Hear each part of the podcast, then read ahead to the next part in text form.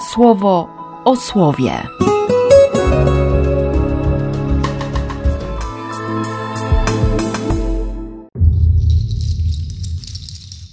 20 czerwca, poniedziałek. Autor ksiąg królewskich bez żadnych wątpliwości interpretuje sytuację upadku Królestwa Północnego, mówiąc jednoznacznie, że Izraelici zgrzeszyli przeciwko Panu.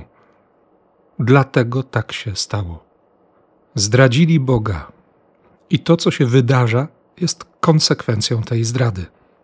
Myślę sobie dzisiaj o wszystkich moich spowiedziach i o moich powrotach, zarówno do grzechu, jak i do Pana.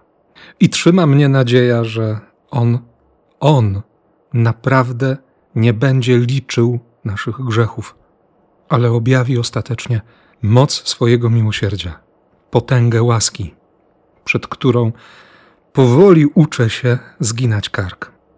Bo ten gest nie jest gestem porażki, ale uczy odwagi zaufania. Dlatego również z ogromną nadzieją czytam dzisiejszą Ewangelię.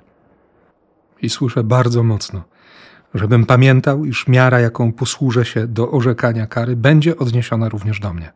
I myślę, że i ty, i ja dzisiaj mocno modlimy się, żeby nie zajmować się chętniej przywarami braci i sióstr w wierze i nie zwracać uwagi na to, że sami potrafimy tkwić w problemach po uszy.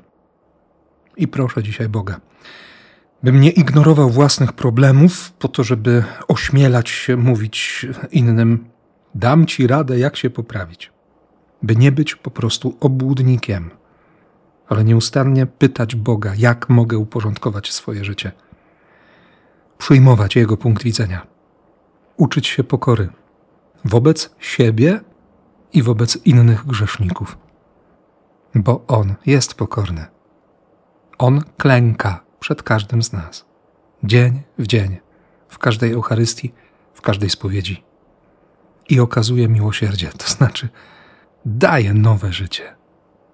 On nie ma zaciśniętych pięści, ale bardzo szeroko otwiera ręce. Więc dlaczego nie mielibyśmy zrobić dokładnie tego samego? By go przyjąć, by go dziś ucieszyć naszym zaufaniem. Niech tak się stanie. W imię Ojca i Syna i Ducha Świętego. Amen. Słowo o słowie.